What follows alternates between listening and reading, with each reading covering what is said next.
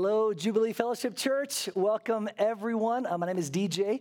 I am the campus pastor of our Castle Rock campus, and I just want to take this opportunity to welcome all of you who are here at the Lone Tree campus, as well as everybody at all of our campuses. Lakewood, we love you. Welcome. Uh, Highlands Ranch, Castle Rock campus, uh, everybody listening online all around the world, our missionaries, and everyone who uh, will at some point in time listen to this message, asking God to touch your heart. Uh, thank you for being with us, and may God truly use this to speak to you today.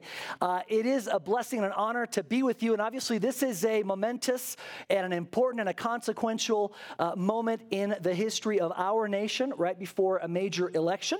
And uh, I don't know about you, but you know, there's been a lot of thought and discussion and prayer uh, in our household. Three of us, I think, have pretty much made up our minds. Uh, one of us is still undecided.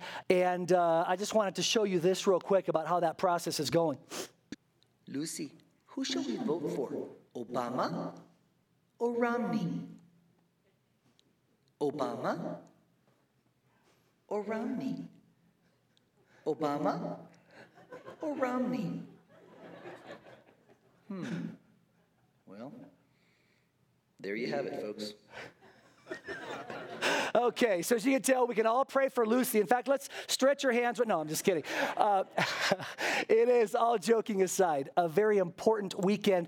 And I do honestly hope and pray that you realize the opportunity that you have uh, to have a say in the future of our country, in the glory of God coming to our land and freedom being uh, propagated and secured, and that you are praying about that, that you're taking that seriously, and that you know that God can use use you uh, every day, but even on Tuesday or whenever uh, you may be doing that to make a difference uh, that you can make. So, anyway, hey, we are in the middle of our Stronghold series here. I hope you've been uh, listening to that or been a part of that. If you haven't been able to hear uh, both of the prior messages to this one, I encourage you to go to jfc.org and download those. You will be blessed, you will be challenged. And in fact, uh, it was uh, in a country and a kingdom at a crossroads, just as we are here in the United States, uh, that the theme of this series takes place. It's based in 2 Samuel chapter chapter 5 and uh, also uh, correlates to First Chronicles 11. But um, what was happening here is at the beginning of chapter 5, David had been given the authority and had been anointed king over all of Israel. For seven years, he had ruled over the southern two tribes, and there had been another king that ruled over the northern tribes. And after seven years, he had finally been anointed to be the king over all of Israel. He had been anointed as God's vessel to uh, represent the authority of God in his sphere of influence. And then looking forward one chapter, chapter six of Second Samuel, we see what David's agenda, uh, what his passion, what his desire was, and that was to bring the Ark of the Covenant to Jerusalem. He wanted to bring the Ark of the Covenant, which represented the presence of God, into the center of the country, into the heart of the nation, into the capital city, to the place of honor, to the place of prominence, to the place of influence where from Jerusalem would go forth every decision, every edict, everything that was done. He wanted the presence of God God, represented by the ark of God, to be in that place. And so that's where David found himself, anointed with God's authority, wanting to bring God's presence into the very center of his life and of his center of influence. But in the middle of it, we find this story about the stronghold of the Jebusites, this fortress right there in the middle of the promised land that wasn't submitting itself to God's anointed authority. It didn't want anything to do with David's authority or his passion, and it didn't really care about the presence of God. And here's where we find this stronghold that refused to bow. And David was at a crossroads to say, do we just cope with it? Do we just ignore it? Do we just pretend like it isn't there and just celebrate, hey, the cities and villages and, and fortresses that we do have? Or do we believe that God wants that thing to bow its knee to the authority of God and to the presence of God? And David, we know which one he chose.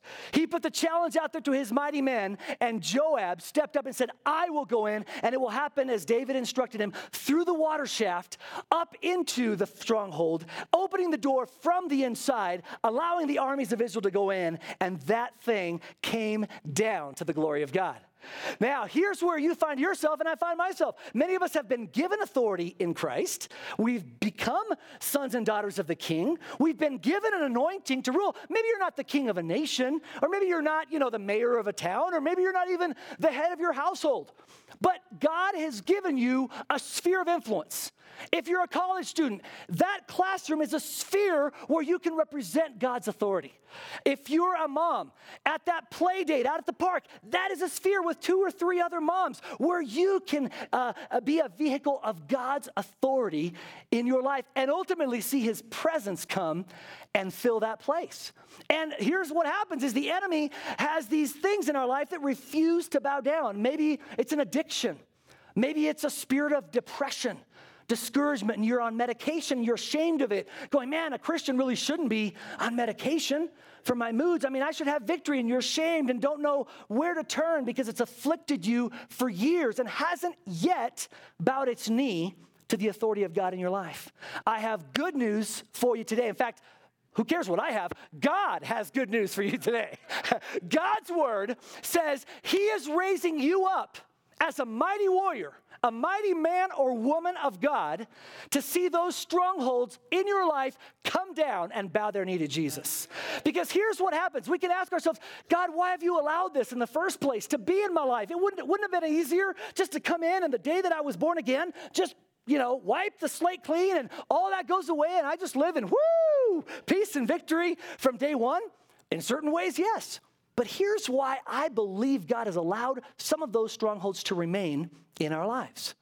He hasn't allowed it so that you see and know how mighty the devil is. Listen to me. He has not allowed that thing to remain in your life so that you might see and become intimidated at how powerful the enemy is. God has allowed whatever stronghold has remained to this point in time in your life or in your family, in your work situation, whatever it is, so that you might know how mighty your God is. God has allowed that thing so that also you may know how mighty you are in God. He wants you to understand through the, being a part of that stronghold coming down that you indeed are a mighty man or woman of God, and that His authority rests in you, and that when you make it your passion to bring the presence of God into the center of everything that you do, into every decision you make, into every ballot you cast, into every conversation you have, God is honored to make you an overcomer and a mighty warrior. Now, if you want to look at um, uh, three characteristics that I believe mighty warriors have and that I believe you will see working in your life? Let's jump in.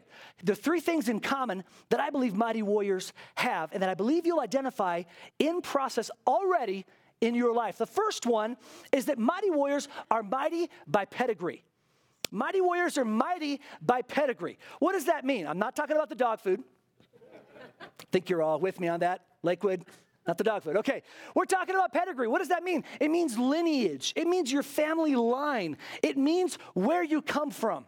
Because you see, as we look at in our world, that word is used for many things. Uh, it, things have a reputation, things have with them an expectation of success or failure based on what we know about the lineage or where they come from. If I say, hey, I have a Stanford MBA, what does that mean? Probably that I know something about business and I'm probably going to do well or land a fairly good job because there's a pedigree there. If I talk about Notre Dame football or CBUS or whatever, there's a pedigree, there's a reputation, there's something in place that causes greatness to come from that place, right? Now, I believe that pedigree is really talking about two things. It can mean a lot of things, but two that I want to discuss with you. The first one is genetics, and the second one is forerunners. Genetics and forerunners. Let's talk about genetics for a second.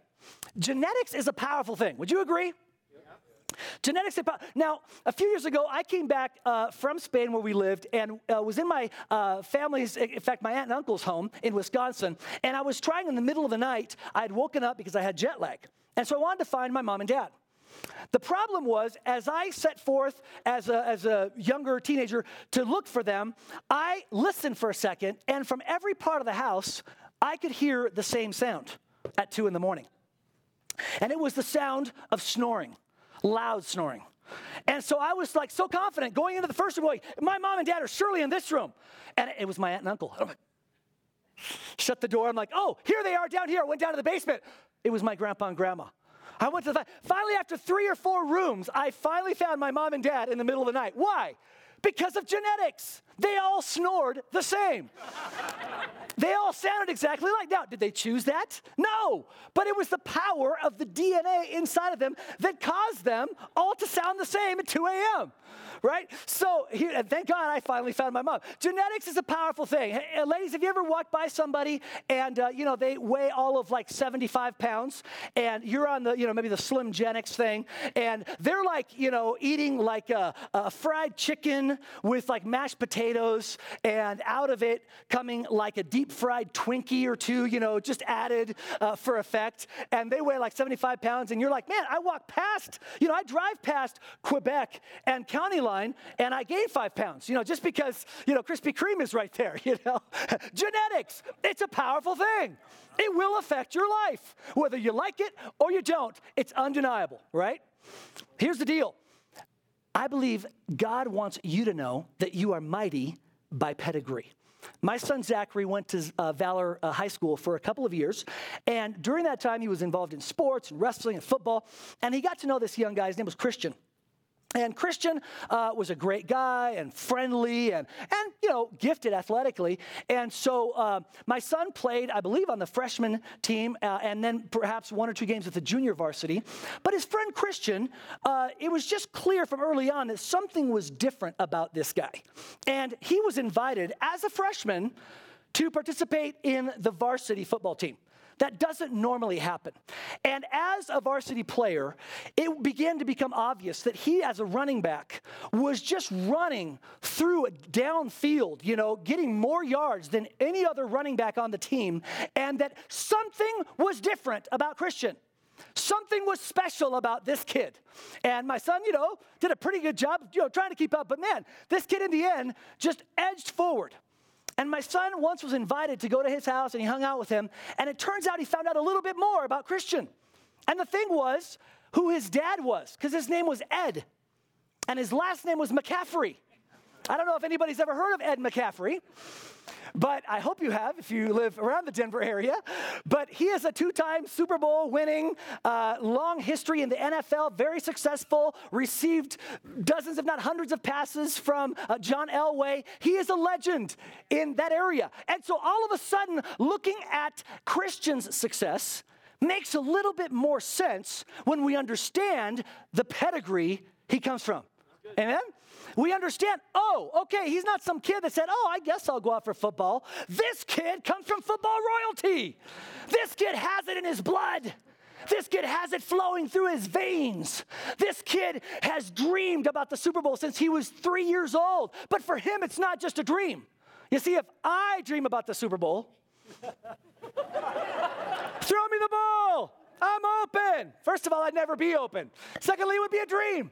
For Christian, it's not a dream, it's a vision, and one that very well may become reality. His older brother is playing for Duke University now. Just caught his first two receptions in a game within the last couple of weeks. You all of a sudden begin to see that genetics is a powerful thing and that the blood of the Father flows through the Son and that you begin to see him walking out the successes that he has seen at home and that are in his bloodline. First Peter chapter 1 verse 23 says this about you. I'm going to read it. if I can find it. And it says this For you have been born again, not of perishable seed, but of imperishable, through the living and enduring word of God. I'm going to read that again. For you, man of God, woman of God, at Lakewood, at Highlands Ranch, at Castle Rock, listening, listen to this. This is the word of the Lord.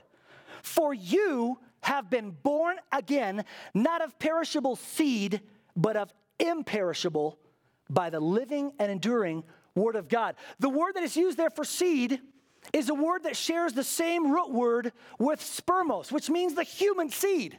It's talking about your DNA. It's talking about the blood that flows through your veins. It's talking about the muscles that you're going to develop. It's talking about how you are made to function. And I believe God wants you to know that you are mighty by pedigree, that you have the blood of the Father flowing through your veins, and that you have an older brother named Jesus Christ. You know that the Word of God says he is the first among many brethren? You have an older brother named Jesus who also looked straight in the eye of sin and of death, and he overcame. Your older brother looked, the same older brother that called forth to Lazarus and said, Lazarus, come forth. And the Spirit of God in him, who was the resurrection and the life, was manifested in his life. And he, as a mighty warrior, won the victory. He took the keys of sin and of death, and he marched triumphantly to his place of glory and honor at the right hand of the Father. That's your older brother. That's the lineage that you come from. That is your pedigree. That is who you are. You've been born by the living and enduring word, by the seed of God. You know, we have anywhere between 10 and 100 trillion cells in our body. That's a lot. That's like higher than the national deficit. I think it's 16. Anywhere between more likely 50 and 100 trillion cells in your body. But every single one of them has written the genetic code for your entire being. Someone could take a little uh, bit of your hair, now with me, they'd have to, you know, look, but they could eventually find one and take one. And if they had the ability to do it, they could reconstruct your entire body, your lips, your body, your muscles, the width of your shoulders, your nose slope. Everything about you is written on every single cell of the 50 trillion cells in your body. Every single one has the code for your entire organism. In the spirit, it's the same way. Every single cell of your body has Jesus written all over it. Every single cell of your body has the makeup for the fullness of Christ being manifest in you. I'm not saying we look like we're all the way there yet, but it's happening. The seed of God lives in you. You've been born of the living and enduring seed of God. You are mighty by pedigree. The second characteristic that we see in God's word and that you'll see in your life is this you are mighty through preparation. You're mighty through preparation. It's not just the seed of God that lives in you, but it's the process that God is using to prepare you as a mighty warrior, as a mighty man or woman, like Joab was, that when the time came, he was ready to take action. Perhaps you heard Pastor Marcus speak last week about taking action. Nothing really matters unless when the time comes and the battle is raging and the storm is roaring, we can take action by faith. They say that success is what happens when opportunity meets preparation. Success is what happens when opportunity meets preparation. God has a process in your life where He is working on you and preparing you so that when your water shaft comes, and there is a moment in time, and of course, there'll be many over your lifetime, where God says, Now you go. And you're like, Yes, sir. And you're able to jump in and do that thing. Because not only do you know where you come from, not only do you know your pedigree, your older brother Jesus who overcame, the DNA of the Father that is inside every cell of your spirit man, but you also are being prepared by God for that very thing. Here's the deal there's obviously preparation is a huge word, and we could talk about all kinds, and we could have series upon series of what preparation looks like, everything in our life could be considered preparation. But I believe God wants us to hear something today that He is preparing us, and He wants three things to happen through preparation in our life. Do you find that when you set out to kind of hang out with God for a little bit, maybe a little time of prayer, that um, it's like almost like a, a test of the emergency digital system? Like every beeper, buzzer, doorbell, iPad, iPhone, eh, eh, eh, you know, fire alarm, you know, kid dogs are barking, the hamster's like, you know, eh, I want to be fed, you know, whatever. It seems like everything goes crazy in our lives when we set our hearts to hang out with God in prayer or to be with Him communing together. And I believe that's because of this. The enemy is afraid of three things. He does not want three things to happen in your preparation. He's not just afraid of you praying, or even, he's not afraid, Lakewood, of you praying more. Did you hear me? I know, I know. A preacher said that out loud. What? Does he know what he just said? Yes. The devil is not afraid of us just praying more. He's afraid of us praying differently. He's afraid, Highlands Ranch, of us understanding three things in that process of preparation that will lead us to become mighty warriors that see strongholds come down. The first one of those things I want to talk about is that the Father wants us through prayer and through relationship, and in this time of preparation in our lives and through His process, to learn to distinguish His voice to learn to distinguish his voice. John 10 says he's the good shepherd and his sheep follow him because they know his voice. They will not follow a stranger. They know the voice of their shepherd and they only follow that, right? And, uh, you know, it's interesting with bankers, and I've never been a banker, my son happens to be one right now, but what I've heard is that in order to train bankers to distinguish between counterfeit and authentic $100 bills, they don't try to train the bankers in the thousand and one ways in which counterfeiters try to make a counterfeit bill. All they need to do is train them in one way the real way that a legitimate, authentic bill is made. Where the watermark is, what it looks like, what it feels like, what it sounds like. And when they understand what the authentic sounds like, they'll be able to identify the thousand and one counterfeit attempts out there. I believe it's the same with the voice of God. You see, Joab, when he went into the uh, stronghold of the Jebusites, he had a word. He had a direction in his life. Hey, go in through the water shaft, come up, open the gate from the inside. That's how we will experience victory. God, your Father, wants to speak to you and give you direction in your life to see, to see your stronghold come down. But the trick is, he wants us to be prepared in distinguishing his voice, distinguishing the authentic voice of my father, and learning his tone. You know what? Isn't it cool? Have you ever noticed that with people that you're close with, the phone can ring and they say, Hey, how's it going? And you don't, they don't even have to say who they are. Now, don't try that if you don't really, you know, if you don't really know that person, it's kind of obnoxious because you're like, Who is this? I have no idea. But if they know you and you know them, just by the tone of your voice, they will know who it is and you will know who they are. That's how God wants it to be with us. How do we do that? A couple of things. One thing is if we dig into His Word, if we begin to read His Word, if we begin to saturate our spirit man with the Word of God, all of a sudden it's going to make a lot of sense when we hear a voice that lines up with the Word of God. Does that make sense? David said in Psalm 119, How can a young man keep his way pure? By living according to your word. I have hidden your word in my heart that I might not sin against you. When I have taken the time to get into God's word and wash myself and attune myself to the nuances of his word and how he speaks over me, it's going to become a lot easier for me to identify when he's wanting to give me a direction, right? Here's the deal. Here's the other one. For all of you men who were at our men's advance this year, something that struck me so powerfully that was shared by Craig Hill when he was there is that there are two messages that are constantly being spoken into our lives. Everywhere we go, when we're driving our car, when we wake up in the morning, when we look at it, watch a TV show, when we're in a conversation with our spouse, there's two messages constantly competing for our attention. One of them is the message of cursing, and the other is the message of blessing. The message of cursing says, man, there's something inherently and deeply wrong with you. You don't have what it takes.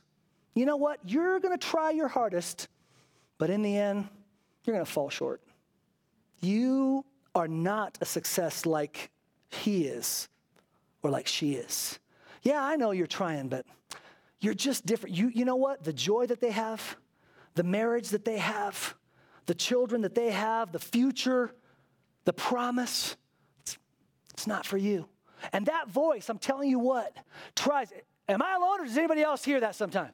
Man, I'm telling you what, that voice all day long can come at us and say, I'm not doing enough. I'm not good enough. Uh, I'm in this by myself.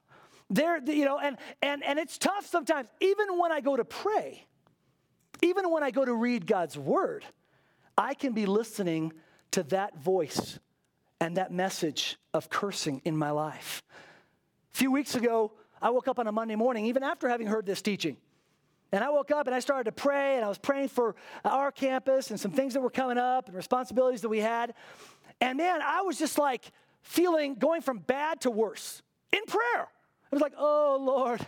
And then there's, you know, that person, yeah, they got a problem too. I don't know what to do about that one either. Oh man, yeah. And then so and so is discouraged. Oh God. And then I don't know what to do about, you know, and I'm just like feeling worse and worse and worse. I felt worse after 10 minutes of prayer than I did without praying. I was walking and embracing that message of cursing and discouragement in my life. And I felt like the Holy Spirit tapped me on the shoulder and said, Excuse me, excuse me, can you stop what you're doing? Because it's not really praying, at least not the way I want it to be. what message are you embracing right now? What message are you walking in? I'm like, uh, I guess the message of, looked at my notes, uh, cursing. Yes. What are those lies that you're believing? And I began to identify wow, that I'm in this by myself, that you don't have time, you don't care about the Castle Rock campus, it's just my thing. You don't care if people thrive there. I'm the one striving and doing everything I can, but you're too busy for that. I'm in this by myself. I don't know where I'm going to get the wisdom. You're too busy to hear my prayer. I begin to identify and speak out loud the lies of the enemy that he was sinking into my spirit man and that I was embracing, even in prayer. You can do that. Even in prayer, I was walking in a place of cursing. And God began to say, now replace it. What is the truth that I want to speak to you? What does my word say about you? And I began to go, that you love me and love us, that you have wanted me to have peace in you, that you want me to trust you, that you have wisdom, that you have all power, that you have this figured out, that you will never leave me nor forsake me, that all I have to do if I want wisdom is ask and you give freely without finding fault, that you're a friend who sticks closer than a brother. That I am in Christ, that if God is for me, who can be against me? That all of a sudden, after praying for about 10 minutes that way, embracing the message of blessing, rebuking the message of cursing, I was like, man, I'm ready for this day. Let's go. Let's see the glory of God. I felt like a mighty warrior, not because anything I had done had changed, but because God had changed my mind, washed me, helped me discern His voice, and I was able to pray accurately around that. I believe as you pray, oh man, uh, man and woman of God, Castle Rock, if you can get this, if you can begin to pray by the Spirit of God, wrapping yourself around the Word of God to you, His voice, His promise, His blessing over your life, the gates of hell will not prevail against you. Woe to the kingdom of darkness. The devil is petrified. He doesn't care if we pray more, but he's petrified if we begin to pray, believing the blessing of God that is over our lives. And if we begin to pray according to God's word, may God give us the grace to do that. Once we be, know how to do that, we can wash our minds with His word. Whenever we start to sense that message of cursing, that thing of like, yeah, I'm reading God's word, but you know, it just seems like the more I read it, the more I'm beating myself up. God says, man, you got to learn as a soldier to take a bath. You got to learn to let, let, me wash your mind. And I've actually asked God, God, would you wash my mind? Jesus said in John 15, You are clean by the word I have spoken to you. So we got to take this thing, you know, and wash our mind, renew our mind, wash our thinking, with God's word, with his message of blessing. I'm not saying God won't allow something difficult. This is not some, oh, we're all going to drive out of here in Cadillacs and, you know, never have a flu again and whatever. I'm not talking about that. But I am talking about the fact that God loves me. That God, no matter what I'm facing, is with me in this. That God wants nothing but good for me and for me to become more like Jesus and for me to win victories in Him. That's what we're talking about, washing our minds. It's part of the preparation. The last part of that preparation I wanted to share with you is the fact that He wants us to grow in love with Him. Sometimes He just wants us to hang out and grow in love. Here's what's interesting Joab was the one that went in to the stronghold and took it for David. But there's a history here that didn't just begin that day or the week before or the month before. Joab was David's nephew. And they had a history together. They had hung out for years while David was being chased around the countryside by King Saul. They had hid in caves together. They had fought for their lives together. They had no doubt risked lives for each other in combat. There was something to the love and the true brotherhood that they experienced that would cause Joab, I believe, to have the love for his king, to say, hey, sure, I'll be the one to go in I'll be the one to risk my life and go through the water shaft because love. Love will make you do things that fear or duty will never make you do. Love will take you places that nothing else will. Moms, would you, would you take a bullet for your child without even having to think about it? Would you lay down your life? You would, because love will make you do something that no other motivation can possibly come close to. We read in chapter 23 of 2 Samuel that there were these 30 mighty men of David. And one day David was fighting the Philistines, and he was like, Oh, he sat down and he was in one stronghold, not the same one. And he's like, Oh, if I could just have a drink of that water well that was uh, by the gate of Bethlehem. And you know what these three mighty men did? They're like, our king, whom we love, wants a drink of that water from that well. And they busted through the enemy lines, went all the way in there, got a drink of water, and fought their way back through the line and brought that water to King David from that well. That's love. They didn't do it out of a sense of duty. David didn't even say, I command you to do this. Love motivated them. You want to see God do great things in your life? Do you want to see strongholds come down? Do you want to truly become a mighty man or woman of God that sees victory after victory and God being glorified in your children in your family, at your workplace?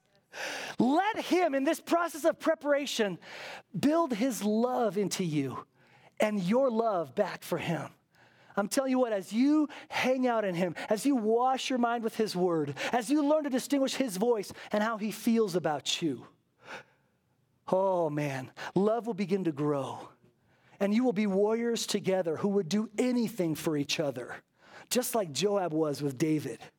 And you'll see those same mighty things. You'll be willing to attempt things when God puts it in your spirit. Wow, man, I, that's never been tried before, but you know what? my father's telling me, let's do this. Let's do this together. You're like, okay, let's do it. Let's believe for that healing. All right, God. Man, you know that, you know, something bad happened last time in the same situation, and I lost the one that I love. But God is saying, just believe me. Just trust me. Let's do this together. You'll see the spirit of a mighty warrior raised up within you. One of the ways in which we see this, I got an email a couple days ago from a lady in our church. And it just says this Dear JFC prayer warriors, the fact is, I have been told I have a bone marrow disorder called myelofibrosis, a type of chronic leukemia that causes the bone marrow to scar and affect the production of healthy blood cells. The fact is that there is no medical treatment for this disorder, and only God has ordered my days, not man. The truth is that God's word says, I am healed. God promises hope, comfort, peace, and joy in the Holy Spirit. And then she goes on to ask for prayer for her husband that he would not allow this to get him down, but that he would remember that the name of Jesus is above all names, our Savior, Redeemer, and Lord. This is a woman right here from Jubilee that just got a devastating piece of news. I'm familiar with that. I just lost my father to prostate cancer earlier this year. So I know what it looks like for a mighty warrior to face a difficult situation and to have it not go perhaps the way that we thought it should have gone. But here's the truth of it man or woman of God, listen to me. The truth of it is that if in your heart is saying, God, I know who I am in you, Lord. I know that, that your blood flows through my veins. And God, I embrace your process and your preparation in my life. Lord, I want to wash myself in your word. I want to come to know your promise. I want to know your tone of voice so that I know when I'm getting beat up, it's not you. But when I'm being uplifted, encouraged, strengthened, something inside of me is starting to spark to life, no matter how crazy it seems. That's you. And I will follow you to the ends of the earth. That's what it looks like to be a mighty warrior. And God ultimately is the one who rewards.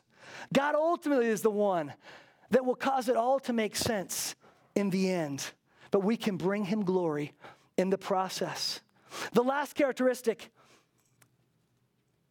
that mighty warriors have, not only do they come from great pedigree, which you have, great blood and DNA flowing in your veins and written on every cell.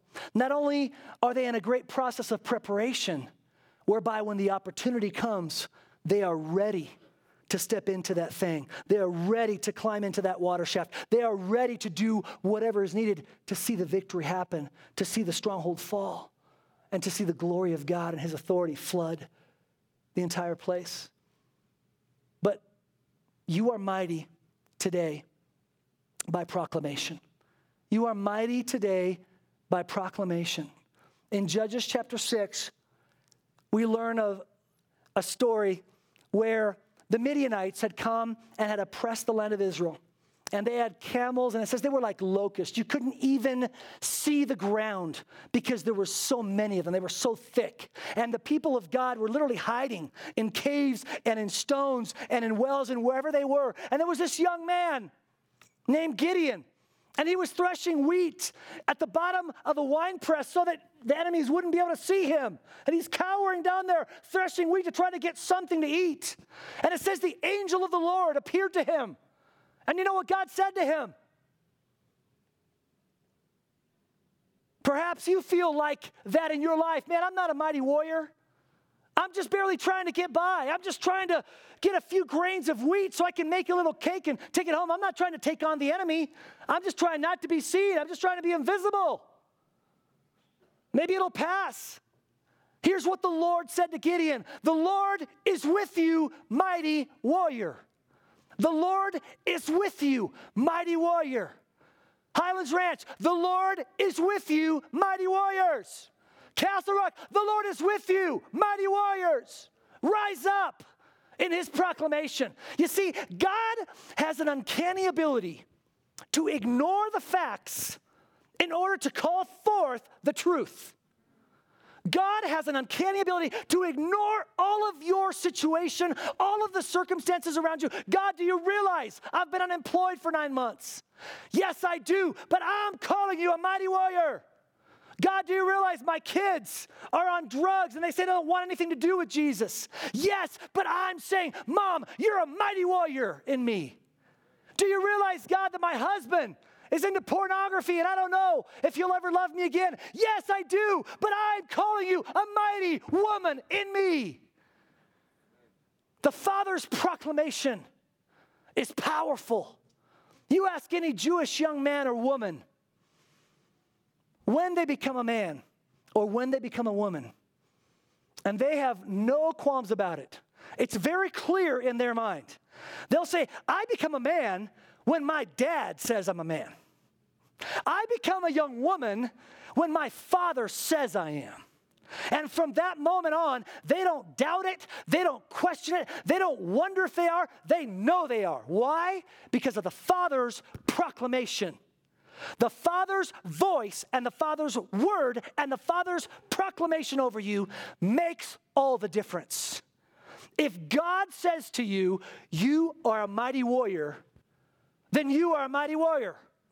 If God says to you, The Lord is with you, mighty warrior, buckle up. Because guess what?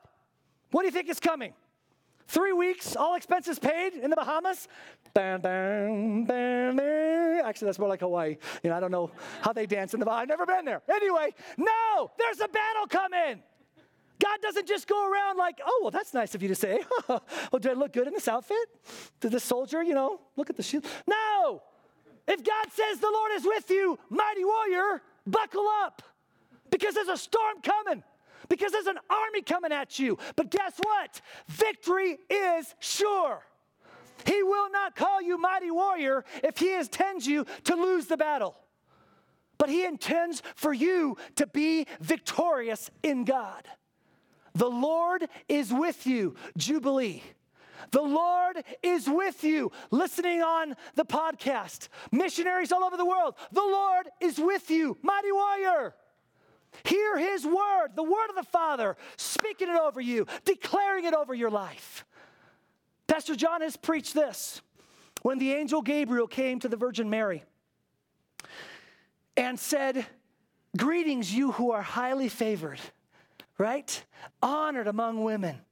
It says, the Holy Spirit will overshadow you, and you will be with child, and you will name him Jesus, right? And, and he, he promises to her the birth of the Messiah. Here's the truth of it that the Word of God comes accompanied by the power to fulfill it. God doesn't go around blabbing stuff that he can't actually pull off. God doesn't go around talking smack when He can't make it happen. So you need to know that. You need to know that, young man, young woman listening, that if God has said, You are a mighty warrior in me, God has the power, and indeed in that very declaration is the power to make that promise come to life in your situation. You are mighty by proclamation. You are mighty because He has chosen you. You know what? In life today, I know in church work today, we oftentimes uh, choose the anointed. What I mean by that is we look for people that kind of look like they have it together and kind of look like, you know, they got stuff figured out. And there's nothing wrong with that. That's just how the world works. And, and we look for that. We want to choose those people, right? I mean, if you had to choose, oh, yeah, that person, that person, man, they look like, oh, they're mighty in spirit. That looks like a mighty warrior. Yeah. But you know how God does it? He does it in completely the opposite. We choose the anointed, God anoints those he chooses. God anoints those he chooses. He can win. He can go, I'm going to defeat this giant by uh, uh, uh, shepherd boy. Okay, let's do this. I'm going to feed a multitude of 5,000 by a little kid who's got five. Okay, here goes. I'm going to win a mighty victory uh, by a bunch of lepers. And 185,000 enemies of Hezekiah were put to death by the angel of the Lord. And lepers were the first ones to go out there and be like, everybody's dead, dude. Does this look good on me? Does this make me look fat? Yeah. You know, they're out there celebrating a bunch of lepers. Why? Because God doesn't need you to have it together. God doesn't need you to look a certain way or have it all, understand it all. He just needs you to go, okay, God. God is choosing you. You are His first choice for the mission that He has for you. Do you realize that? You are not his second or third choice. You're not third string on the bench. You're God's starter in your life. For your children, who's going to pray for them like you can, mom? For your husband, who's going to affirm them and send them forth with a blessing like you can? Kids, who's going to change this world in the times in which we live like you can? Nobody listens to my generation anymore because, you know, I still think uh, the Bee Gees are cool. That disqualifies me right there. But now you guys, you are first, God's first choice to change a generation, to pull down strongholds, to see the victory of God and the presence of God be manifest. May we hear that word that God is saying, Do you hear it? I'm not looking for superstars. I will give you the anointing you need. I just need you to hear my voice saying, There is a water shaft. I have chosen you. If you believe in me, if you'll trust me, I'll be in there with you. And I'm going to be with you the whole time. And you're going to climb up that thing. You're going to open the door from the inside. And you're going to shout a shout of victory as my armies rush in to your situation. Amen. As the worship teams come forward at all campuses, I just wanted to say this. There was a little girl in a land far from her home years and years ago. And she had been taken from her home. She had been forced to learn a new language. She had been forced to become a servant. And she could tell that her mistress's husband was in pain and that he was afflicted with a horrible disease. And one day, something came upon this little girl, and she spoke up, and she was filled with courage, and she simply said, Oh, that he would be willing to go see the prophet of God in Israel, for then he would be healed. And you know what happened? That man, whose name was Naaman, made the trip to Israel. And he went and met with a prophet of God named Elisha, who told him to dip in the filthy, muddy river Jordan seven times. And even though at first he didn't want to do it, but when he was convinced by his peers and other commanders that he had with him, he went and did it, and he was healed in that very moment. And he declared, There is no God like the God of Israel. There is no God like your God. All because a little girl spoke up. We don't even have her name recorded in the Bible, but she was a mighty warrior in God. As we conclude the service today, I believe that God would have us ask ourselves, and what is that shaft that God has put in front of us? What is that thing? Is there a conversation God is saying, this person you work with is going through a tough time? They're, they're just dying to just hear a word of encouragement, a word that I care about them. And man, if you'll just be faithful and do that one thing, my spirit will be able to flood into their lives. Wow, if you'll just believe me and take action and pray for that person, or call your long lost son or daughter and ask him if you could buy him coffee and see what I will do, and you believe that and you take action upon that thing I believe God wants you to know you will see the power of God flowing through you as a mighty man or mighty woman of God, as a mighty warrior. If we could stand to our feet together.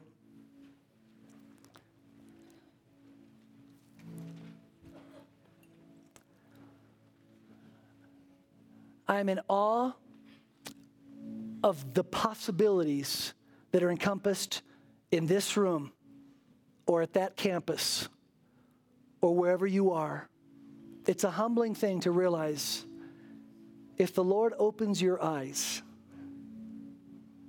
to his seed that you have been born from, that seed carries in it, just like the seed of an apple tree, everything that it needs to produce a fully formed apple tree. The apple tree doesn't have to wonder and make, oh, wait, what do apple trees look like? It just happens. Jesus said in John 15, I am the vine, you are the branches.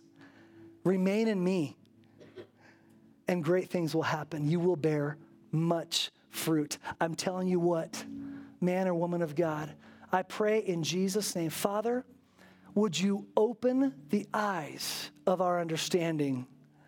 To see your seed that works so powerfully in us that everything that we need to become like Christ has already been deposited by your Spirit in our lives on every cell. 50 trillion cells of our spirit man are saying, Yes, Jesus, yes, Jesus, yes, Jesus, crying out to you, rejoicing in you as Christ is formed in us. Lord, I pray that you would help us to discern the voice of blessing and the voice of cursing, God, that we would be quick to shut down those attempts of the enemy to have us pray, but not truly understanding the blessing that you've called us to operate in and from. God, I pray that you would wash our minds and teach us daily to wash our minds with your word. That we would truly live in the joy of your promises, in the joy of your word over us, in the joy of your love for us, God. That we would truly be prepared to take action when the time comes. And God, I ask that, Lord, we would hear your voice proclaiming over us You are my mighty warrior. You are my first pick. I have chosen you, and I will open your eyes to the water shaft, to the opportunity that lies before you. And you and I together will go in and accomplish great things for my glory. God, do this in your people in Jesus' name. Amen. Amen. Hey, as we enter this response time today, I just want to encourage you if you want to step out of your seat and partake of communion, we'll have uh, stations here at the front at all of our campuses as well where you can partake of communion, reminding yourself, hey, Jesus said, if you partake of my body, if you partake of my blood, which is what that communion represents, then that is the secret to victory in your life. Feel free to do that during this response time. We've got people to pray with you at the back, prayer of agreement. You might have a stronghold that you're saying, you know what? Man, God, I just need somebody else to agree with me. This is the year, this is the day when that thing begins to come down. Go back there, receive prayer for that. We've got crosses, again, at all of our campuses where you can take a moment of time and just worship God. If God is revealing something, maybe a secret, a strategy, a first step, something you can do, write it down on a card, pin it to the cross. We all have an opportunity on Tuesday to take a step of faith, to do something that can affect not only our future, but the future of our country for God's glory. Do that. Let's be obedient and be filled with faith together. God bless you.